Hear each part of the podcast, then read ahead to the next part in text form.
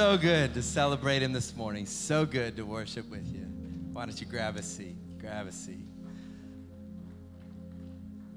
Well, it's so good to have you here. If we've not met, my name is Dean, and uh, great to be with you this morning. I, uh, if you don't know me as well, I have a, a seven-year-old son. His name's Levi. Uh, one of the things I love about having, uh, you know, a seven-year-old is the opportunity to kind of explain things about how life works. Uh, do we have any Voltron fans by any chance here? Raise your hand, give me a hand. We got a few. There we go. Travis, come on. Should know. That's it, Mac. We got, got a few. Uh, Voltron was in the 80s. It's this cartoon about these lions. There's five lions, and they're different. They all have different powers, but they come together and they form Voltron, who's Defender of the Universe. To be honest, I'm surprised you haven't heard of him because he's kind of a big deal. But um, Voltron's great cartoon. Now, it was awesome days. There's a new one. It's on Netflix. How many people have heard of Netflix? Probably a few more hands there. I can have some, some hands. So we, we know Netflix. Now, on Netflix, uh, there's a new version of Voltron. And so it's been awesome to introduce uh, Levi to, to Voltron. And so he's been watching on there. Now, the thing about them, though, is if you, you know, Netflix is like the people who made that, they kind of know what they're doing, don't they? They're kind of big on we can keep you watching this for potentially hours and hours and hours and hours at a time, right?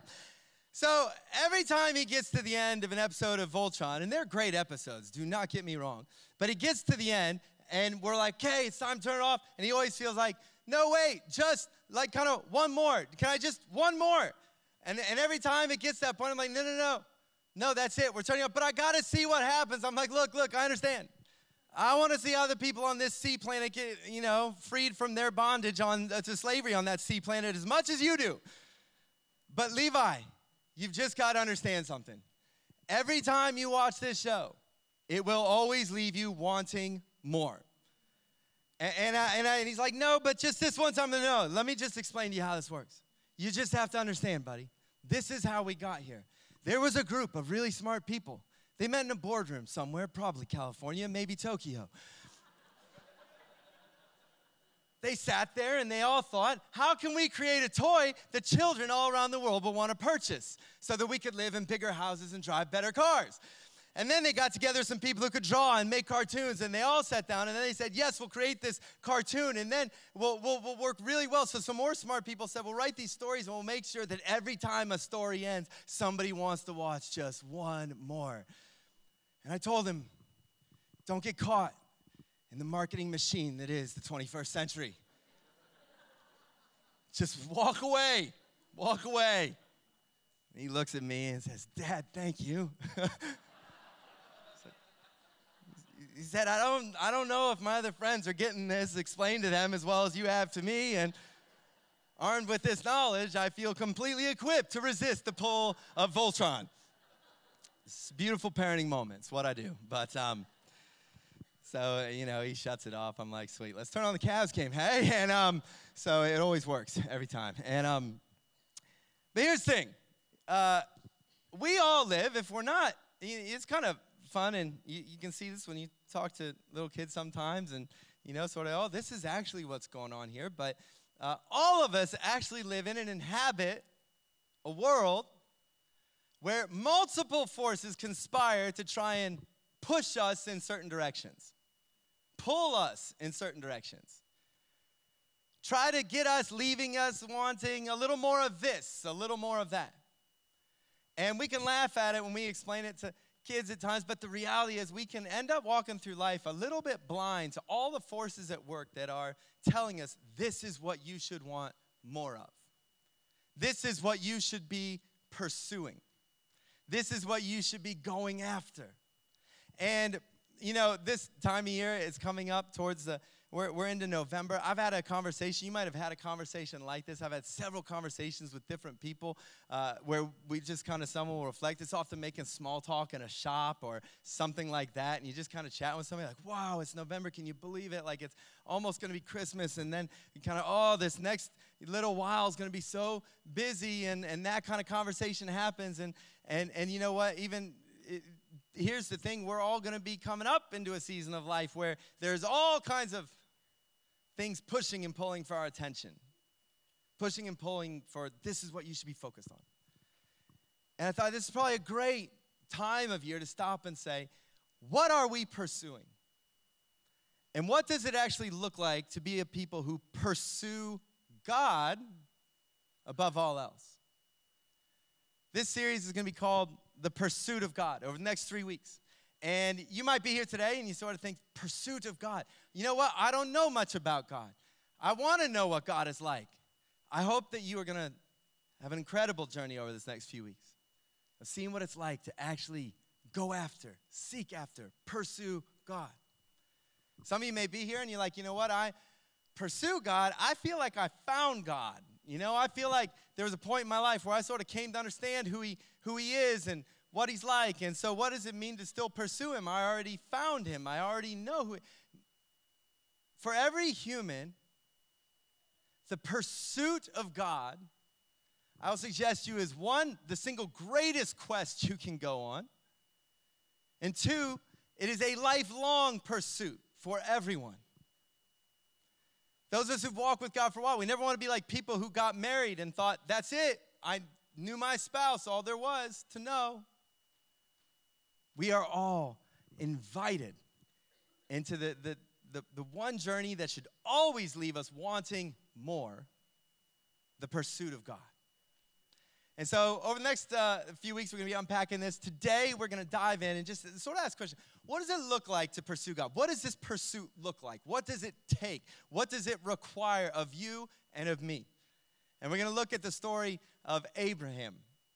He started out Abram, his name was later changed. We're going to look, go back to the beginning of his journey of pursuing God, of walking with God, of beginning to know who God is. And his story really kicks off for us in Genesis chapter 12, and it kind of starts like this God is going to speak to him. And we're told that the Lord had said to Abram, Go from your country, your people, and your father's household to the land I will show you. This is where Abram's journey kind of begins in earnest. God comes to him, speaks to him, and says, I want you to go I want you to leave basically everything you've known. And I want you to go to the place I'm going to show you. I want you to come on a journey of following me. I want you to, to begin to pursue me and walk with me. And we get to learn a lot from Abram about what it looks like to be people who pursue God. Abram's life is always lifted up to us as the picture of what faith looks like and the journey of faith looks like. The thing I want us to wrap our, our minds around today is, is this idea that the pursuit of God, actually, not just knowing about God, not just knowing a little bit more uh, uh, about the the journey of knowing God, pursuing God Himself, the living God, always starts with leaving. Abram, here's a little background on, on Abram or Abe as we used to call him back in the day. He grew up in uh, kind of a big city, the big city of Ur. And, uh, you know, just two letters, Ur. Uh, you might know it. You used to always have their t shirts, I love Ur. And, you know, popular place. And you're around in the ancient Near East. And, um, you know, it was like 4,000 years ago, but, uh, you know, in its day, it was a thriving metropolis. It was a, it was a place of influence. Imagine that, they inhabited a world nowhere near as domesticated as what we live in today. They lived in a world that was full of kind of, uh, you know, the, the wildness and, and lots to be afraid of. Ur was a city that thrived on kind of idol worship, and they lived in a system where it's like, you know, the city in kind of an untamed world represented safety, it represented security. You know, if you left the city, there were no kind of four lane highways lit up in the night to tell you where you were going. To leave the city was to leave the only kind of place of security and solace in an otherwise pretty unknown, dangerous world. And Ur was one of these metropolises. Like I said, it thrived on idol worship. We find out in the book of Numbers that Abraham's dad uh, was in the business of manufacturing idols and all these idols. They lived in a world full of idols and all these things. It was sort of like we got to appease all these gods. We don't really know them and what they're like, and we better appease them so that our lives will go well or we'll be prosperous or, or all these things could happen. And Abraham's family uh, appears to have grown somewhat kind of wealthy and well off via this business, but at some point his family left Ur and they settled in another smaller city called Haran, and that's where they were when God speaks again to him and says, I want you to leave. I want you to leave everything you've known.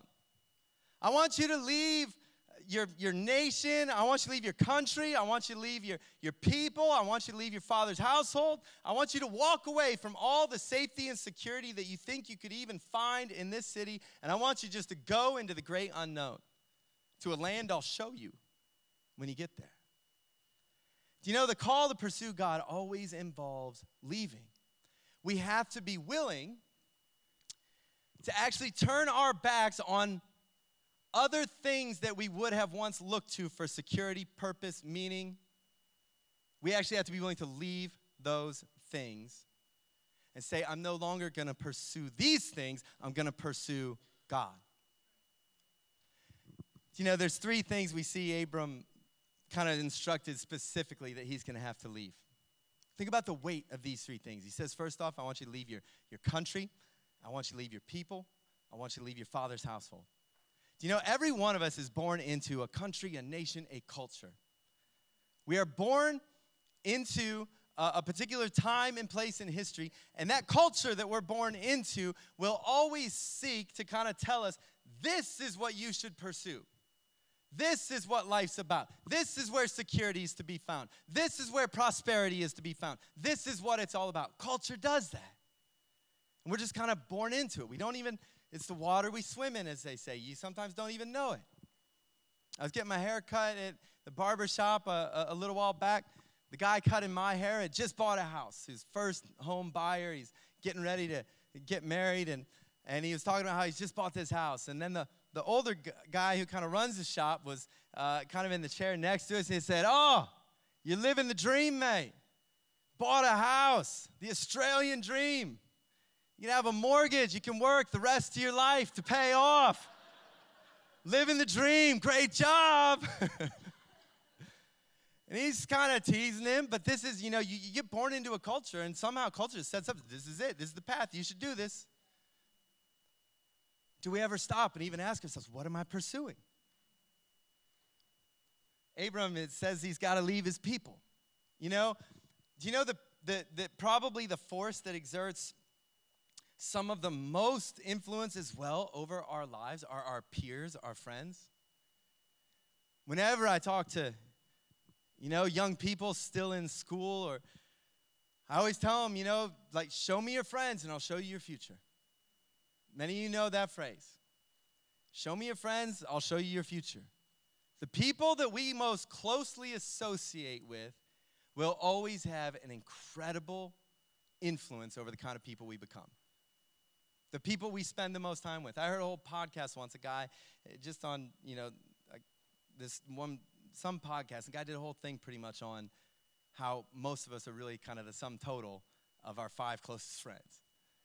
Just the reality is, you stop and you think about it, and who's influenced you the most? Some of the most influence we ever have is our people.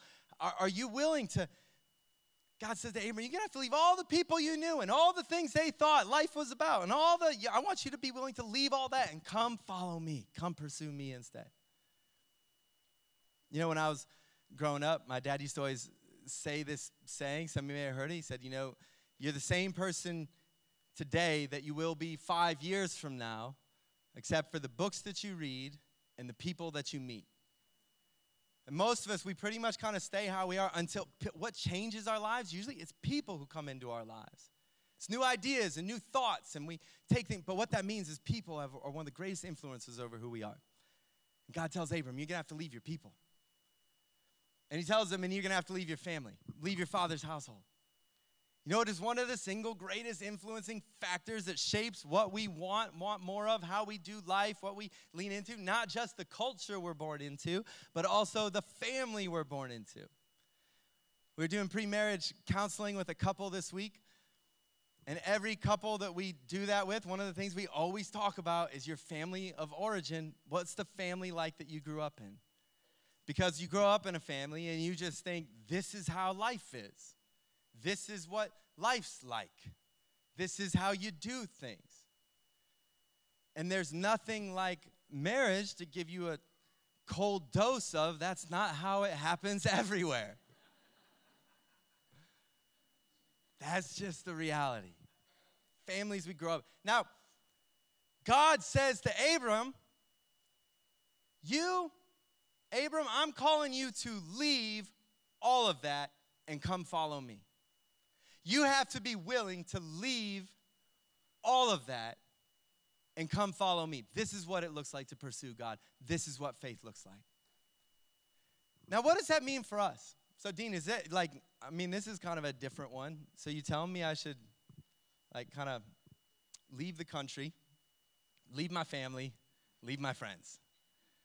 That's usually we feel a little bit more kind of, oh, it's good to have friends.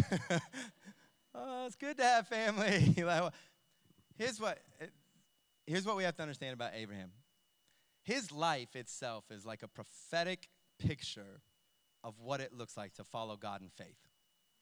Not every person, as we know throughout the scriptures, is called to literally leave the country they live in and go elsewhere. Not every person is called to, to leave their father's household and go to a, a totally different space like that. Not every person is called to just completely head into the total unknown.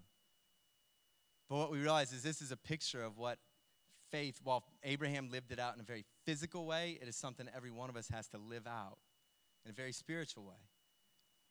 You know, Jesus would say in his day, you know what? Anybody who doesn't, you know, isn't willing to leave their father and mother, they can't, they're not worthy to come follow me. We all have to be willing, this is the, the kind of crux of it, we have to be willing to leave the other pursuits of life to say what will matter most to me above all else is the pursuit of God. That to the point that I would be, I'm, I'm, i will leave the, the scripts and the narratives and the this is what life is about that comes through my culture and through my friends and through my family. I'm going to be willing to say, no, I'm not going to live according to that. I'm going to follow after God. I'm gonna, I'm not gonna pursue everything that all this is telling me to pursue. I'm gonna choose to say, I pursue God above all else. And here's the amazing thing is when we actually are willing to leave our culture, our families, our peers, and say, I'll pursue God above everything else, what happens is we are actually freed up to engage our culture, our friends, our family in ways we never could have before. We don't end up less present from those places, we end up more present in those places here's a, a, a, snapshot of what I think this looks like. Uh, the great theologian Augustine had this phrase rightly ordered loves. Let me hear you say rightly ordered loves. Rightly ordered loves. Now, I'm not concerned that you use that in a phrase today or, uh, you know, around a table. I, I just want to see if you're listening. Um, but the picture, I think a little bit of what you're starting to see God reshaping uh, in, in Abraham. It's not that Abraham, you know, your, your culture's, uh, uh, you know, I mean, there were some really bad things in his culture, but this isn't a picture saying that, that, you know, your culture and your family and your friends are bad things or that those are, are just kind of, sometimes they're bad, sometimes they're good, sometimes they're neutral. But what has to happen is that we must, to pursue God, is to begin to rightly order our loves. We are called to love our family. We are called to love our friends. We are called to love our community and our culture where we find ourselves. But what happens in the essence of, of sin, Augustine would say, is that we disorder our loves and we love those things more than we love God. We love our family more than we love God. We love our, our, our culture more than we love God. We love our friends. We love all these things. And actually, the process that God wants to take us on is to rightly order our loves. It's easy to say no to things that we just don't know. Oh, I'm a follower of Jesus. Well, that, of course, is clearly kind of bad or wrong over here. The greater challenge sometimes is things that actually God has given to us that are good, like family and friends and much within our culture. But we have to rightly order those loves. And the pursuit of God is to say this God, I am going to begin to pursue you above everything else. I'm going to make my life ordered around this one thing the pursuit of God.